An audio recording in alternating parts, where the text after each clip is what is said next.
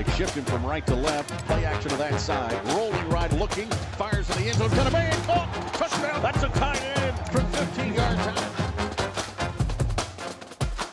Welcome to the Bowl Season Stories Podcast, Season 3, Episode 7. I'm Nick Carparelli, the Executive Director of Bowl Season. And today we are joined by ESPN sportscaster Matt Barrie and former Louisville Cardinal Roman Oben. Also joining us is the Chief Technology Officer and General Manager of Event Dynamic, Andrew Robinson.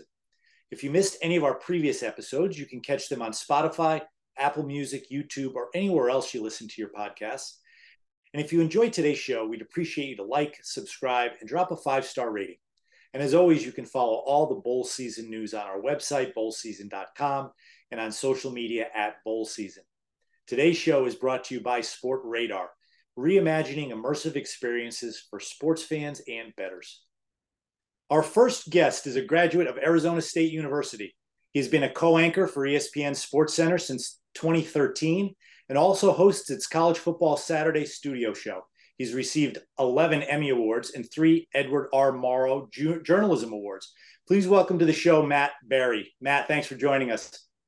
Hey Nick, good talking to you, man. Any anything for college football? It's it's the best time of year, and in fact, I'm I'm coming to you from Myrtle Beach, just a short drive from Conway, South Carolina, getting set to call uh, the Coastal Carolina Georgia State game uh, Thursday on ESPN.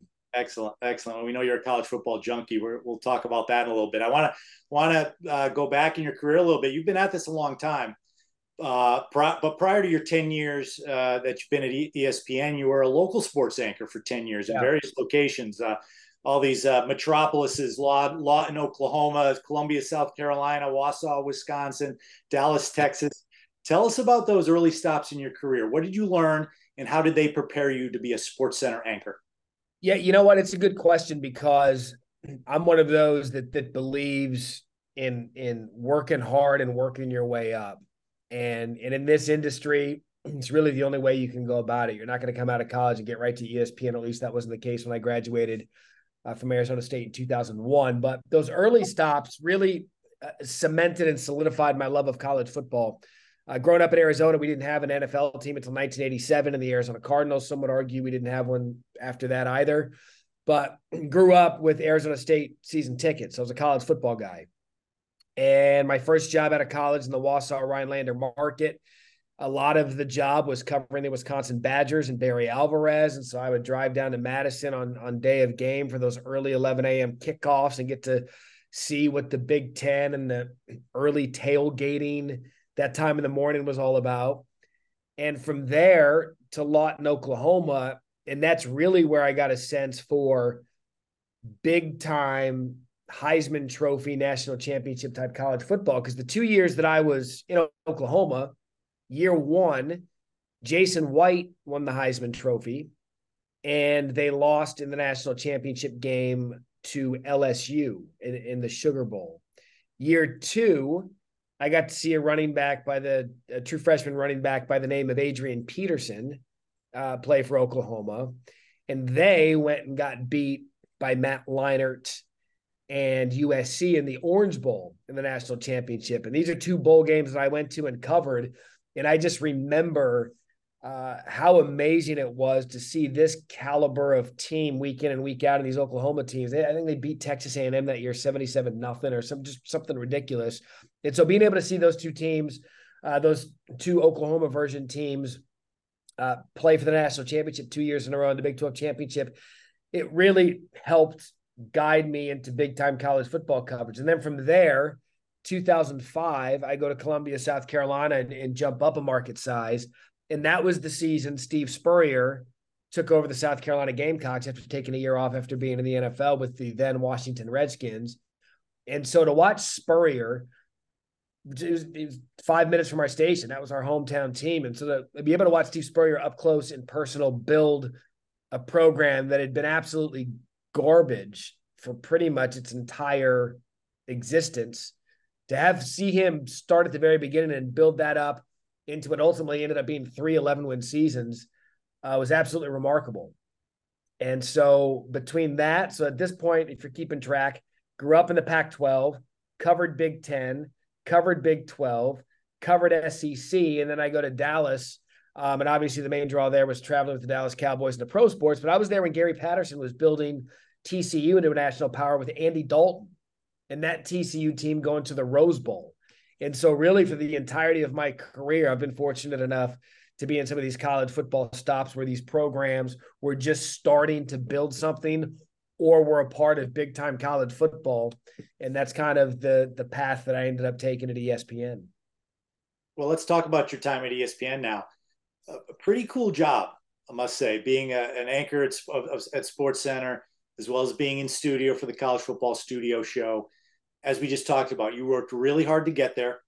Uh, and despite how easy you make it look on the air, it's a lot of work. Uh, I understand that. But do you ever stop and pinch yourself a little bit and say, wow, what, what am I doing here? Yeah, I started doing that recently um, because you get so caught up in in the day to day and the grind. Uh, my college football season schedule is, I mean, it's six and a half days a week. You know, I'm doing Sports Center two days a week on Mondays and Tuesdays. I'm traveling Wednesdays to my site to call Thursday night college football. You know, Dan Mullen and I call the game Thursday night. We're on the first flight out Friday morning to be back in studio for Friday night college football studio. And then we do it for 16 hours every Saturday.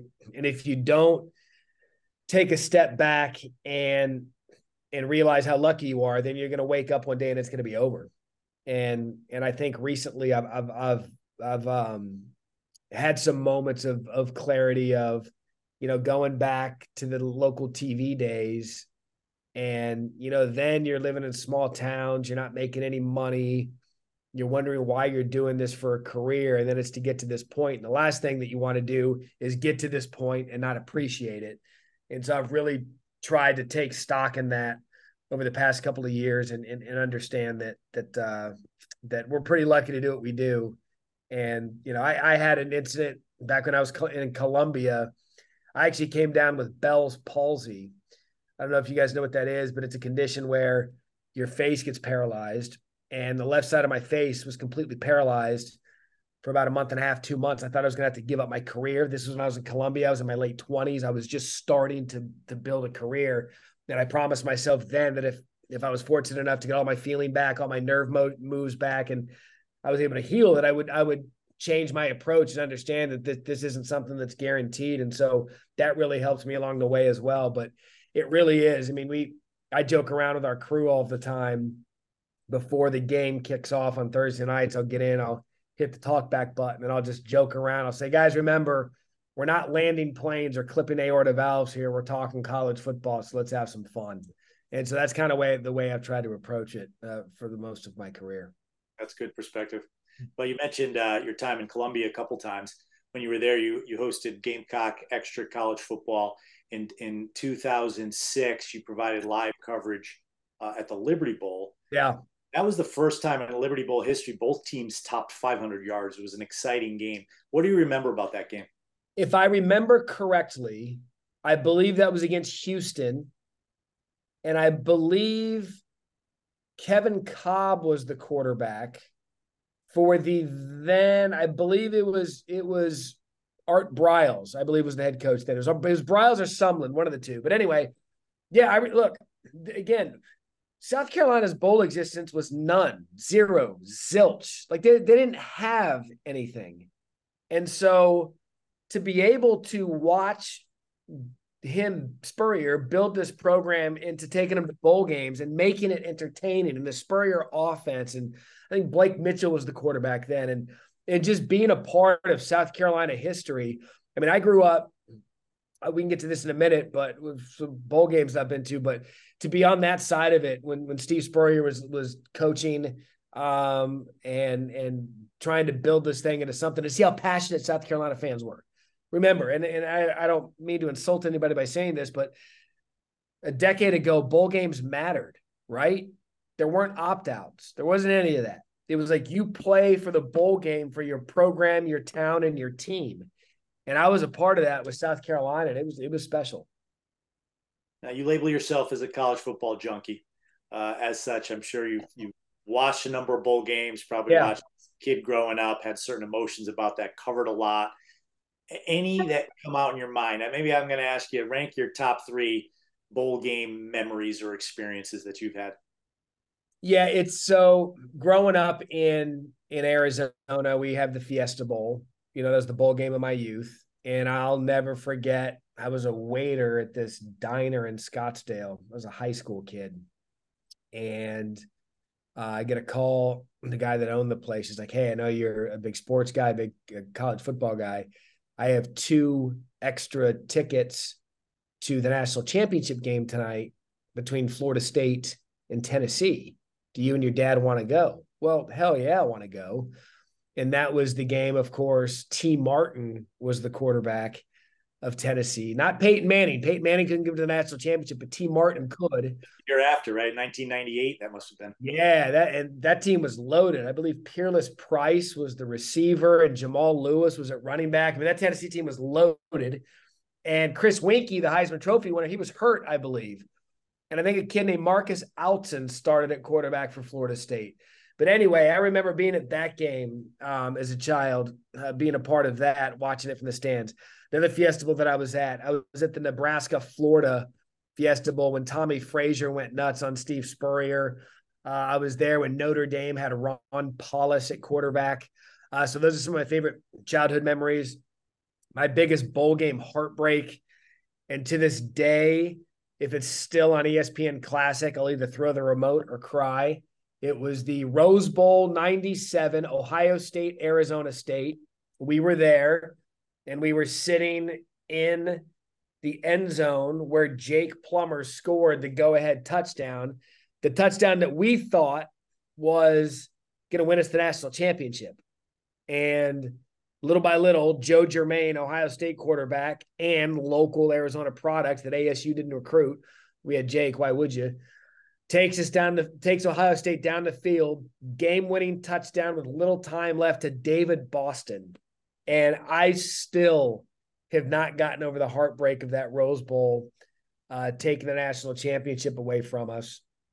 And then professionally, I think the first year that that me, uh, Jesse Palmer, and Joey Galloway, we hosted coverage from the college football playoff semifinal uh, between LSU and Oklahoma. It was the Joe Burrow team.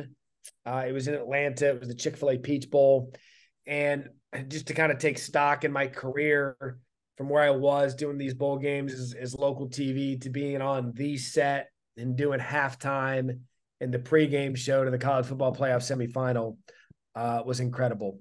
And it, look, bowl games always been a big part of my life just because of the time of year they are, and uh, those, those are some some memories that I have of it. Let's talk about bowl season a little bit more. You alluded to the fact earlier that the the place that that a lot of bowl games have uh, on the college football calendar has has changed a little bit over time, but we you know, we believe pretty strongly, and all of our partners at the conferences across the country agree with us that, that bowl games are still really important, right? The the 12 team playoff that's going to start next year is going to be really exciting. Like we're yeah. we're all looking forward to that. But there's 133 institutions that play college football.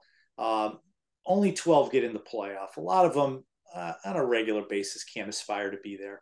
But to have something to strive for, to have an opportunity to play in the postseason, to have that experience for the student athletes and go to a unique destination for a handful of days. You you mentioned that you're, you're calling the, the Coastal Carolina game. You see what that program has done in recent years. They haven't been in the playoff, but really cool thing that they've they've accomplished and that they're building and they're rewarded by these bowl games. What role do you see bowl season continuing to play uh, in college football's postseason as a complement to the CFP? I mean, this the game that I'm calling tonight is is a perfect backdrop for this because I, I, Coastal Carolina, off memory, I believe their first year in FBS was 2017, um, and I believe the first year of Georgia State FBS was 2010, 2013, somewhere around there. But either way, I think 2013. Either way, these guys aren't going to the college football playoff but getting to a point where they can play in a bowl game to celebrate this season that they have and have bowl trophies in their facilities means everything. I mean, here's here's the facts. The odds of going to the NFL are slim. Really, really slim. The percentage of player that can go to that next level is very slim.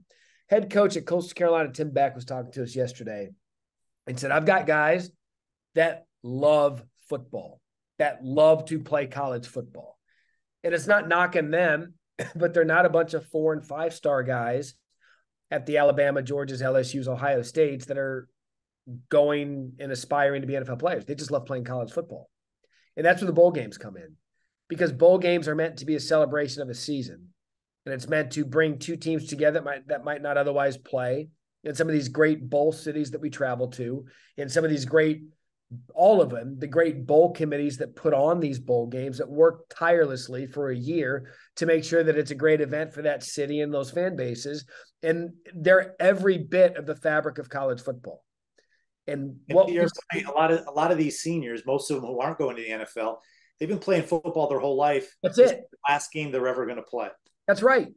And doing it one, one more time with your team.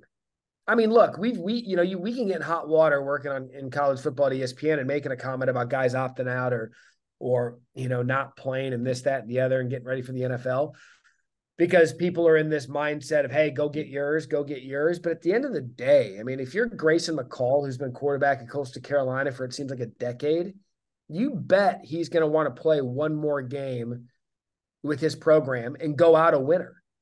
And i think that's the one thing that we've lost over the years of how special it is to go to these bowl cities the players get their swag bag they're doing all the barbecue challenges and all the fun stuff whatever the bowl might be and playing one more time. And I called the Music City Bowl last year with Louis Riddick. We had Iowa and we had Kentucky. Uh, Will Levis obviously opted out, but a guy like Jack Campbell, who played linebacker for Iowa, he played and was a first round draft pick because he just loved Iowa football that much. He wanted to play in one more game with his guys. And I think that's what makes bowl games special. And I really, really hope, I really hope that the expanding playoff and everything in between doesn't damage the fabric of these postseason games. Because when you think about college football from its existence, from when I started growing up until now, it was always get to the Rose Bowl, get to the Fiesta Bowl, get to a bowl game. And, and I don't want the sport to lose that. Shifting gears a little bit, um, it's clear your affection for your alma mater. You've mentioned Arizona State a few times. In reference to that, you've you once said, if you pick the right university, there's no question that it can help change your future. Mm-hmm. Can you elaborate on that statement a little bit and maybe tell us how that specifically pertains to student athletes who might might choose uh, Arizona State or any school? Yeah, for me, it was what I wanted to do for my career. I grew up playing sports, but I've been the same size as I was 13 years old. So I knew that I wasn't going to go play college sports, but I love sports. I understand sports. I've been around it forever. And so for me, Arizona State it was right up the road. I was born and raised in Scottsdale. It was in Tempe. But moreover, they had the Walter Cronkite School of Journalism. And I knew some of the alums that have come out of there. And I knew that if I got myself into a good journalism school Uh, with a with a good opportunity to succeed, that would that would bode well for me in my career. And so I think for me, it just it made sense to go to Arizona State. I, I grew up loving Arizona State and and it ended up working out for me. And then, you know, for for players and athletes, you know, now it's all muddied by the NIL waters of, of where they can get the most NIL. But I'll bring up Grayson McCall again because he was recruited by everybody this offseason to leave Coastal. And he was like, you know what? I'm good. I love it here. I love playing for Coastal Carolina. And ultimately, you have to find the right place where it feels like home or it feels like it fits. I've always been the believer with regard to some of these recruits if you're good enough to go to the NFL, the scouts are paid to find you. And even if even then, Brock Purdy was the last pick in the NFL draft. He's the starting quarterback for the San Francisco 49ers, who were 2 and 0. So even if the scouts screw up and draft you in the very last pick, if you're good enough to play in the NFL, you're going to play in the NFL. And I think a lot of players focus too much on where can I get to the league? Where can I get to the league? Well, tell you what, you get four years of college in your life. Four, that's it. Now, some of these players, five, six, COVID year, this, that, and the other, but you get a short period of your life to go to college and enjoy it. Find the place where you're going to go enjoy it. Find the place where you believe that's going to lead you to the best thing that you want to do for your career. Because I mean, I guarantee anyone that you talk to or anyone that's associated with this, they go back to college for just a year, they would do it. And so find the place that's going to be fun for you, rewarding to you, memories to you, and stop and, and just wash out all the other garbage and really get down to what's going to matter most when you're looking back on your life 20 years from now. Speaking of which, how, how many guys, Matt, you know, 20 years after they graduate, look, look back and say, boy, I'd give anything to play one more game versus versus somebody looks back and say, boy, I wish, I wish I didn't play in that bowl game. I, w- I wish I skipped it. I, you don't hear that too much. No, because the NFL career is so short and no one's saying don't aspire to your dream if your dream's always been in the NFL. But we saw it, and I hate bringing this up, but look at Nick Chubb on Monday night. I mean, this kid's 24, 25 years old. He we don't know if he's going to play again. How should like the, the the window to succeed in that league is so small. You don't want to look back after your playing career is over and have any regrets. And and unfortunately we we live in now in a society that's right here right now gimme gimme gimme gimme gimme and i don't think any of us the present company included look further down the line and and we focus too much on what's good for me right now and maybe at the end of the day 5 years from now that probably wasn't the best decision yeah, agreed last question for you um, you've reported on a lot of interesting events throughout your career none more interesting probably than the scripps national spelling bee we're going to have a, a, little bit of fun and uh, okay. test your spelling skills. But before that, how, how was being a host for that event? That must have been a lot of fun. No one believes me when I say this. It was my favorite assignment at ESPN in the 10 and a half plus years I've been here. It was so much fun to be able to host that for two years. And the kids, it, it, it is. I mean, being in that room and our set was always, it was up top with the ballroom and the seats and the stage behind us. You know what's going on. It's, I mean, it is. It's, it's. We had the year where I think eight kids won it because they couldn't knock these kids out in the playoff rounds and the sudden death. They couldn't knock them out, and so they kept going. And they, and I know we know the like the word list and the level of the word list. And Paul Loeffler was our was our analyst, and he's like, Matt, you have no idea how deep they are in the word list, and these kids can't be beat. And so finally they said, hell with it. You guys beat the dictionary. Congratulations. You all win. But it, it was a great event. All right. I'm going to throw a word at you. Okay. You could spell it. And I, and if you need it, I, I get, you know, I'm not, I'm not, you know, I'm not Matt Barrie hosting this event, but I, I am prepared with uh, the definition and I could use it in a sentence for you if you need it. Love it. Okay. I'll, I'll use all, I'll use all um, uh, stuff necessary. All right. The word is succedaneum. Succedaneum. I would love the definition. A substitute or replacement, usually for medicine. Okay. Succedaneum. Succedaneum. Okay. Succedaneum I know this is good for a podcast when there's silence. All right, succedaneum. S U X A D A N I U M. Succedaneum. There's a lot of 10 year olds that probably would have beat you in that one. Uh, there, there's probably about four spelling errors in that one. I hate to tell really? you. Really? Well, that was, that's why I was hosting. It's it, exactly uh, S U C C C C E D A N E U M. Ah, whatever. Look, that's why the kids hey, are smarter than me. Hey, that's not how you make your money. Everybody's got their strengths. It, you know, SUCC makes sense now, but you, you look at like uh, medicine bottles. There's a lot of X's on there. Yeah, that's true. That's yeah. That's, yeah. Well, either way, Matt, thanks so much for your time. You're you're you're. Uh, it's a pleasure watching you uh, on on Sports Center, coloring covering college football. You you have great energy. Um, really appreciate everything you do to promote the game of college football. You're really an asset to uh, to all the viewers who watch it, and appreciate you being on the show with us. Anytime, and thank you guys for for getting bowl stories out there because again, it's it's a heartbeat of our sport. And my apologies for my hotel in Myrtle Beach backdrop, but that that's what we got today. Yeah, no, very appropriate for your job on a Thursday night. Thank you. Take care. The forecast for this tax season it's going to rain refunds, lots of refunds. File for less and get more with TaxAct, the official tax filing software of bowl season. Go to taxact.com to get started today. Our next guest played 12 years in the NFL, including a Super Bowl championship in 2003 with the Tampa Bay Buccaneers. This former two sport athlete at the University of Louisville currently serves as the NFL's vice president of football operations. Please welcome to the show, Roman Oben. Roman, thanks for joining us. Thanks for having me, Nick. How's everything going today? It's it's going well. It's good good to see you, my friend. I wanna I wanna start out by going way back uh, to your childhood. When you were four years old, you moved from Cameroon to Washington D.C. with your mom. I know that was a long time ago, but what do you remember from those early years, and what was it like to make such a major cultural change at, at such a young age? I, I can't imagine that was easy. Well, I remember uh, just being sick. I was, you know, like pre kindergarten or something like that. I just remember being sick because I, I, came here in January, and obviously the weather in, in Africa is uh, is is very warm uh, all throughout the year. But but just not liking the cold and just kind of being homesick and and you know missing my grandparents. My mom was trying to finish school, and so I spent a lot of time with my grandparents back then.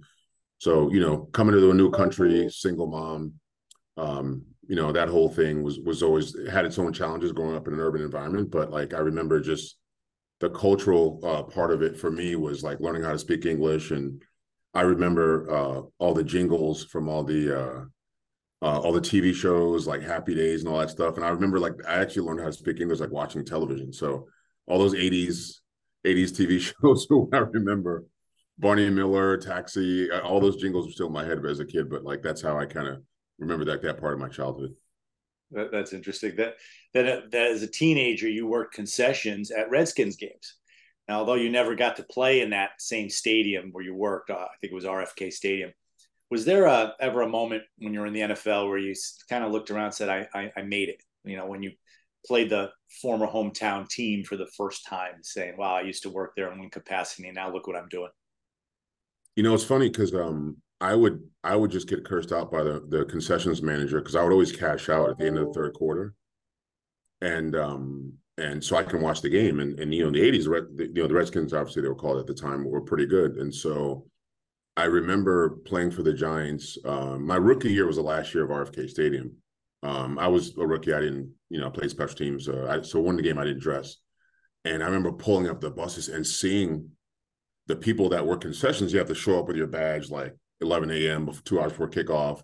I remember the manager, like just him just, you know, yelling at some teenager for the same thing he was probably yelling at me for, you know, 10 years before or however many years ago was that. So um it was it was just I got a chuckle out of it. And I wasn't able to like walk over and say, hey, remember me, good to see you. But I just kind of we're, we're, getting ready for a game. So, but I'll I'll never forget that. And then obviously the next year FedEx Field opened in '97, and it was a different, you know, chain of events altogether. But um, going home and and and having to buy all those tickets and and going through that whole process was always uh it was always nostalgic because like you don't every kid growing up in a major city wants to play for that team just like any kid growing up in Alabama or wants to play for Alabama. Or a kid in Atlanta wants to play for the Falcons but you just never see the reality of it until it happens. And then at that point you know your family's happy for you but you're you know you got a job to do. So it was uh it was always awesome you know playing Washington or even playing Baltimore because your family you know was able to come in in large numbers. so I remember those ticket prices.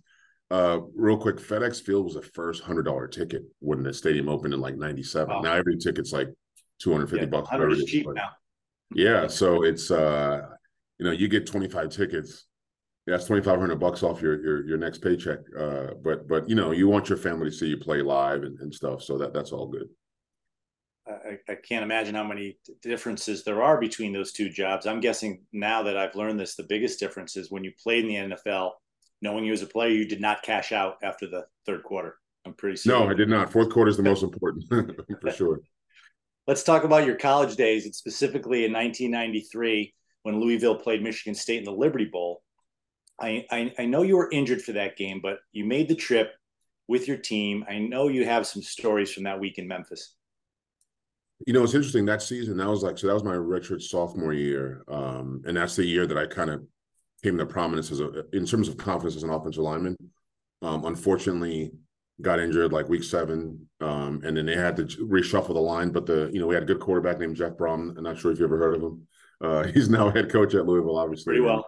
And we had some some players that end up in the NFL in that team, but you know if you're injured during a bowl game, you still have to have a job to do. And and and at that point, I was I'd broken a tip fit, but I was out of a cast already at that point and and moving around pretty decent. But I had to dress up as Santa Claus when the people got their bowl gear and literally had to like roast everyone that walked up. I had to make some funny comment. And Coach Schnellenberger walked up to me maybe an hour before saying, "Hey, I think you'd uh, be a great Santa Claus," and, and people said you have a great sense of humor, and and uh, you, that's your job basically. And I was like, "Are you serious?" So literally, that's 88 guys on scholarship plus walk-ons and coaches. Like literally, everyone had to walk up and get their thing. So it was uh, uh there was another guy that was he was like an elf, so he had to wear the stockings and stuff. So he was a little more embarrassed to, uh, to lose his main card, so to speak. Back then, you know, uh, you had the you had the better assignment. Better to yeah. I'll take Santa Claus. The suit was hot, but I'll take Santa Claus over the elf any any day of the week. Well, you were a busy guy in college. You were you were a student, members of both the football and the track team, uh, vice president of Alpha Phi Alpha. How did you balance it all, and what do you think is the most valuable lesson you learned about leadership from those experiences? I think walking into college, um, you know, I went to Gonzaga in DC and then went to Fork Union Military Academy for a year of prep school. Um, just, I was always really active, and, and I think I, it was important to me to just create balance because you're only focused on football on the field two hours a day, however many lifting meetings, meetings. Um, sorry about that. Um, you're only focused on on football a certain amount of time uh, a day and, and and obviously academics you have to weave all that in but i think being involved civilly like civil involvement civil engagement volunteering um, when i was in in junior high school i was exposed to the alpha chapter at, at howard university. They would do like the step shows and they would they did a lot in the community. So and i thought it was only limited to you know howard university. So when i got to college i was like oh man they have a chapter here too. And there were three or four guys on the team that were alphas as well. So it, it was pretty cool um, and I think a lot of football coaches don't want players to be on the team and join fraternity because of fraternity pranks and you know I get injured or doing something stupid. So I always made sure um, there was balance in terms of things that I would do, and and and obviously you don't ever want to put yourself in a position to get in trouble or anything on campus or doing something silly, but. Uh, it gave me the balance that I needed because I always was involved and I was in the first student athlete activities board. I think they call it SAG now. I mean, they still have it. So I represented the, the students. Um, I was an academic all conference every year, and, and so all those things that were important to me, and and and I think I wanted to show by example that you could be a great football player and still do well in the community, still do well. Um, make sure you have friends in your class that aren't on the team.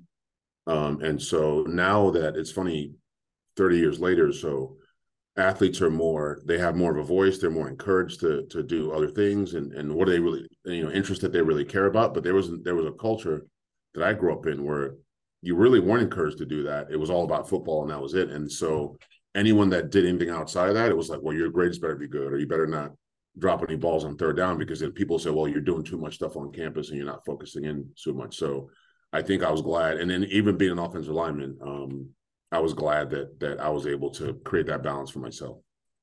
Well, that was obviously a mindset that you had, you know, and, and continue to have throughout your life. I found it interesting to learn that you took graduate courses each NFL offseason towards a master's degree in public administration from Fairleigh Dickinson.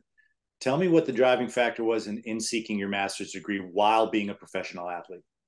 So I was a fifth year senior and I was in grad school my senior year. And and you know, in, in college, you, you got to take those classes just so you can get still get your scholarship, your housing check, or you know, whatever that is.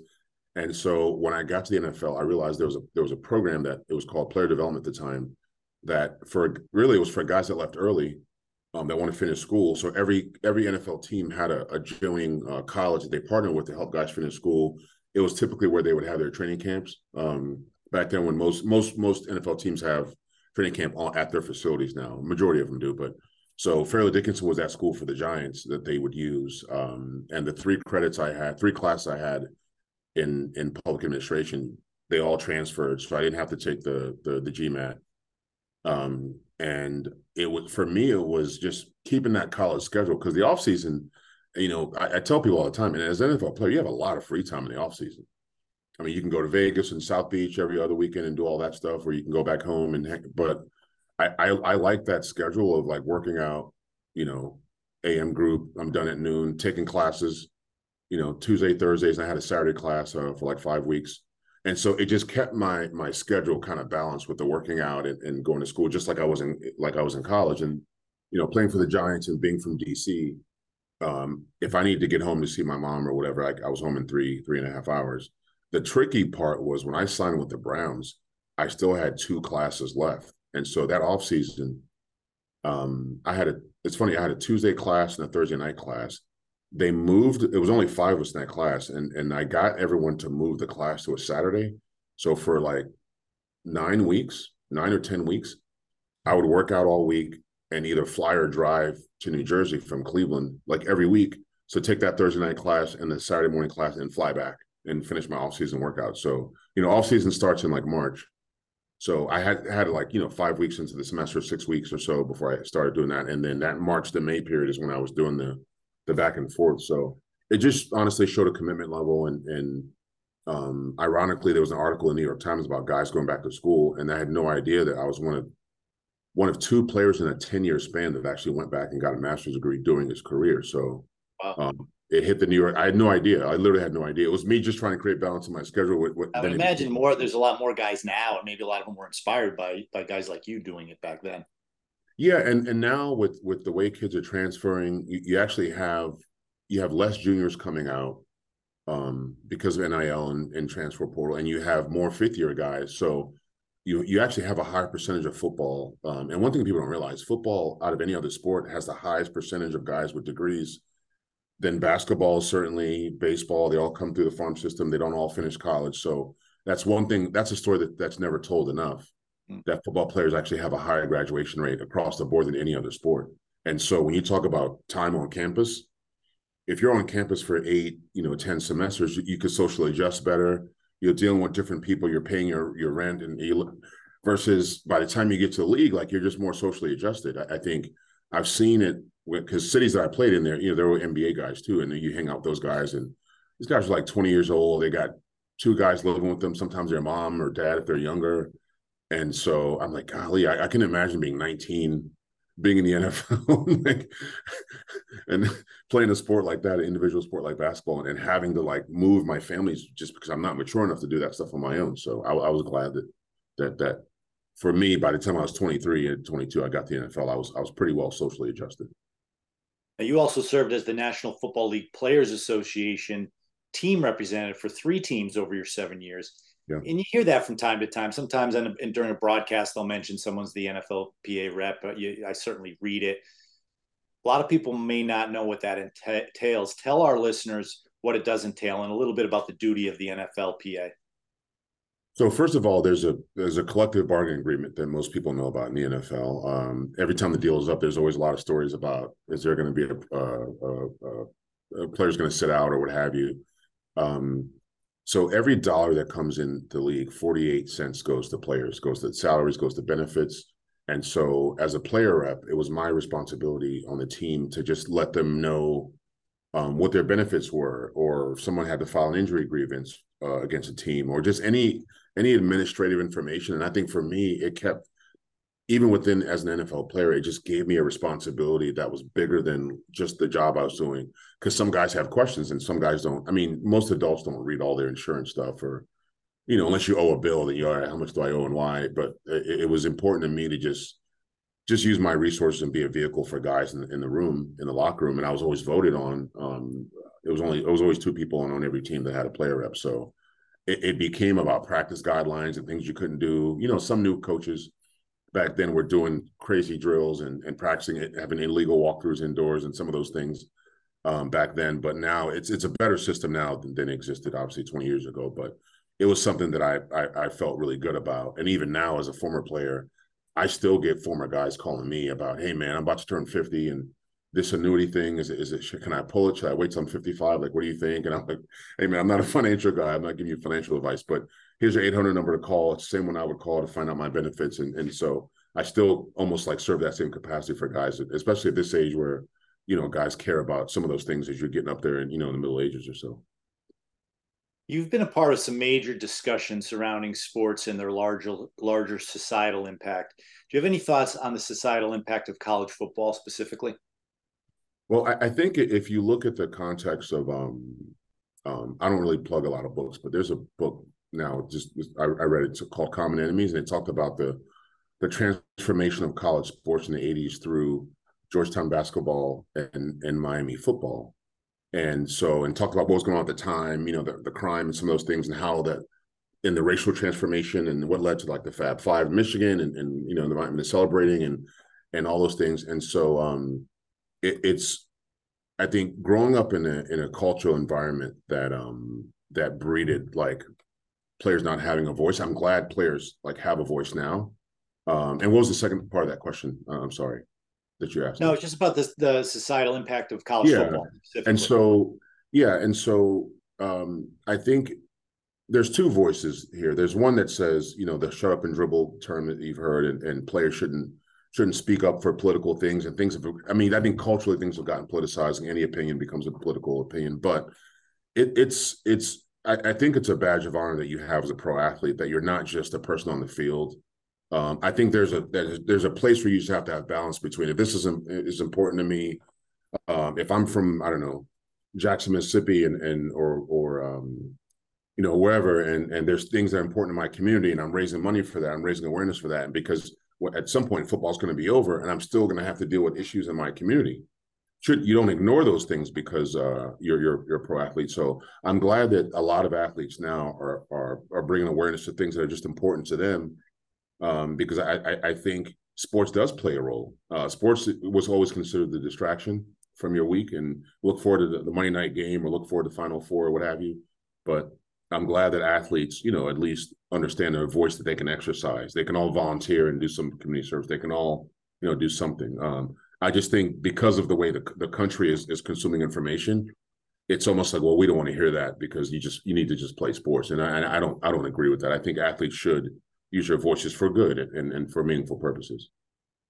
Last question for you. Your career is obviously uh, revolved around football, uh, and it continues to be. Tell me about your current position as the vice president of football operations for the NFL.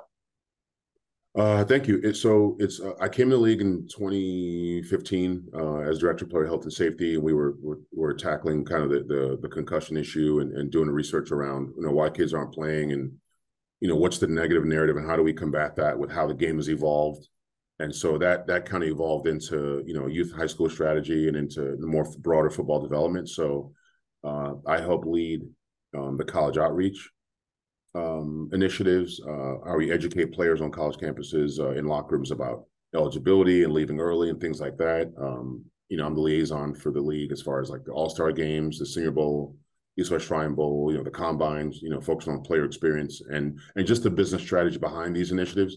I'm sure you've seen a lot of girls flag uh, initiatives from the NFL standpoint and getting girls hopefully as a sanctioned varsity sport in many states. So strategically, I'm I'm I'm behind the scenes on leading a lot of that strategy of just from our building's perspective. So it, it, it's good work. It allows me to use the range that I you know had as a college student. Now it's econ major and a public admin major.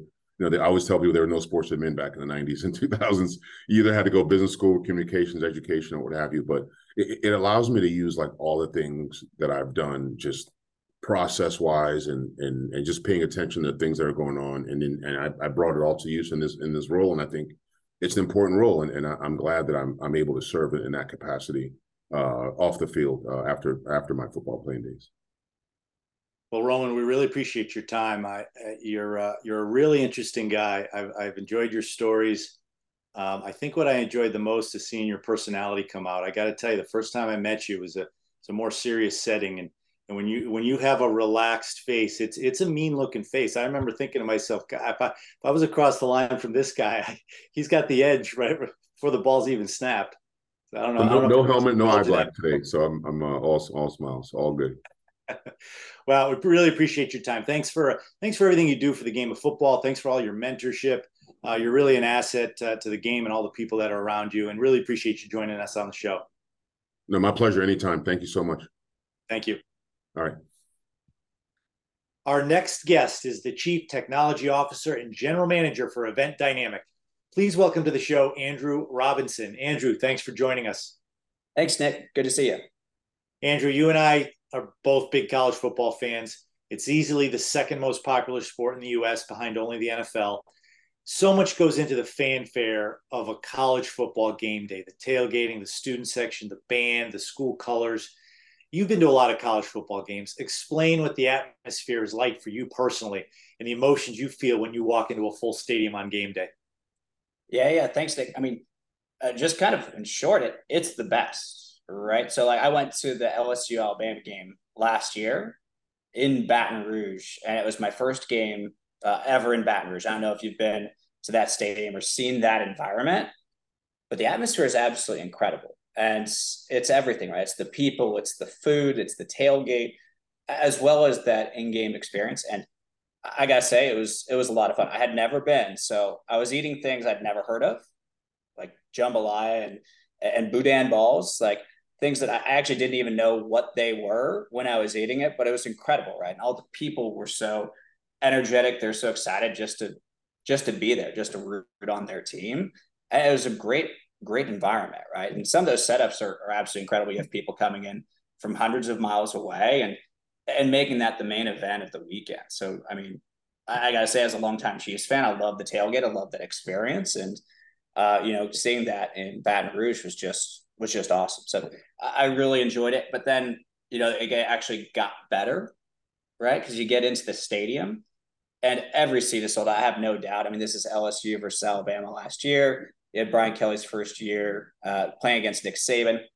Obviously, you have a history there, right? Where it's really, really uh, a big deal for LSU fans and, and Alabama fans too, right? So, uh, just an incredible effort by both teams. The game was awesome. Uh, I was watching it, and everybody's just losing their minds. It's going back and forth, and of course, uh, LSU goes for two at the end and wins the game. You should have seen the place. I mean, grown men are running around screaming their heads off like adults people that you're looking at you're like eh, you know who like who are these folks that are just screaming yelling going running onto the field storming the field at the end of the game? I mean it was amazing right? And it was the, the experience beforehand the actual environment during the game which is i mean it's unparalleled. It's, it's saturday night in death valley. Like you, you really can't beat that kind of experience. And then that sound right? So the second uh, that Mason Taylor catches that football and wins the game.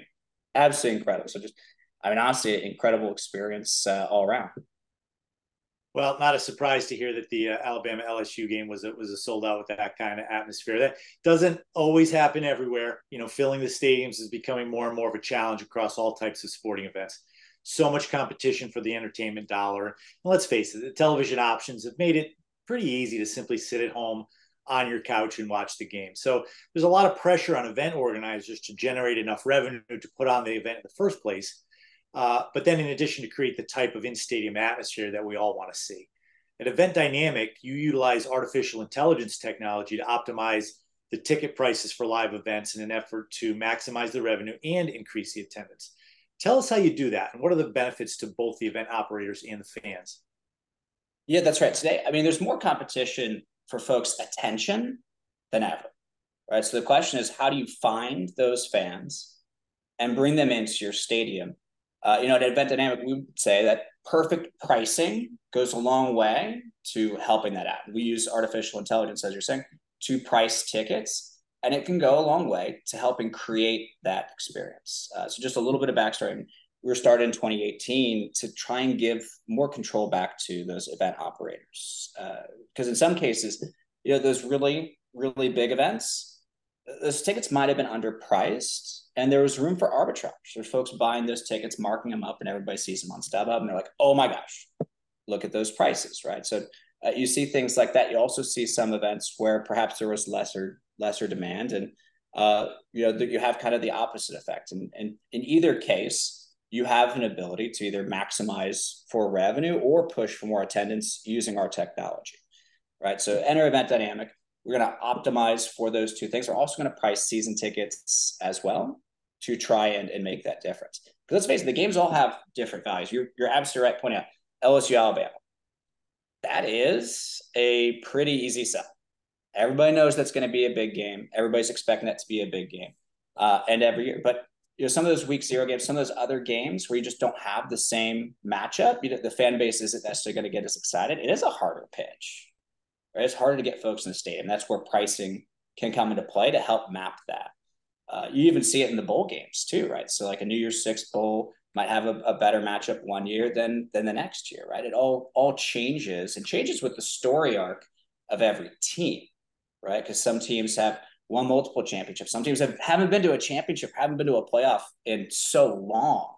There becomes this pent up demand that can really, really explode. I mean, just look at like a Colorado, right? You think about that. If they go to a bowl game, like what bowl game they go to this year, I mean, I think everybody's rooting for them. I think everybody wants to see them because that would be just an incredible experience, incredible ticket. It's been, you know, it's been a while since they really had this kind of enthusiasm behind them. You know, so those values are going to change dramatically. That's why you need artificial intelligence pricing your tickets. Uh, I can give a couple more examples. I mean, you look at like University of Kansas last year, they start off and they go, they win, I think it was four games in a row after having had, you know, some challenging seasons before that. The demand exploded for that product, right? It's absolutely incredible. See, and pricing moved to map directly to that demand. And it was extremely, extremely successful season for those folks. Uh, we saw with uh, the Fiesta Bowl as well last year. You know, the TCU gets announced, and on that announcement, the incredible uh, just demand and amount of people that are watching the Selection Sunday broadcast. What do they do when they see that hey TCU's in it because Michigan has already decided before?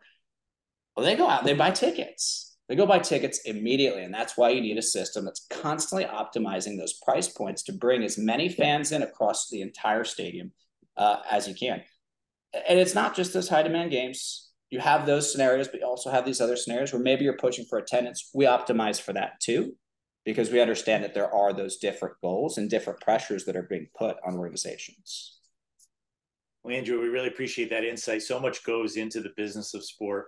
People watch the great game on TV, but the atmosphere plays such an important role. And what you guys do uh, to enhance that game day atmosphere is really a really big part of the game. So we appreciate your, your time today. We appreciate your insight. Appreciate everything you do to enhance the game of college football. So th- thank you, Andrew, for joining us. I appreciate it, Nick. Take care. Well, that'll do it for this week's podcast. Today's guests were brought to you by Tappit. Understand how going cashless builds loyalty, engages fans, and boosts your bottom line. If you missed any of our past episodes, you can catch them on Spotify, Apple Music, YouTube, or anywhere else you listen to your podcasts. And if you enjoyed today's show, we'd appreciate you to like, subscribe, and drop a five star rating. And as always, you can follow all the bowl season news on our website, bowlseason.com, and on social media at bowl season. Thanks for listening.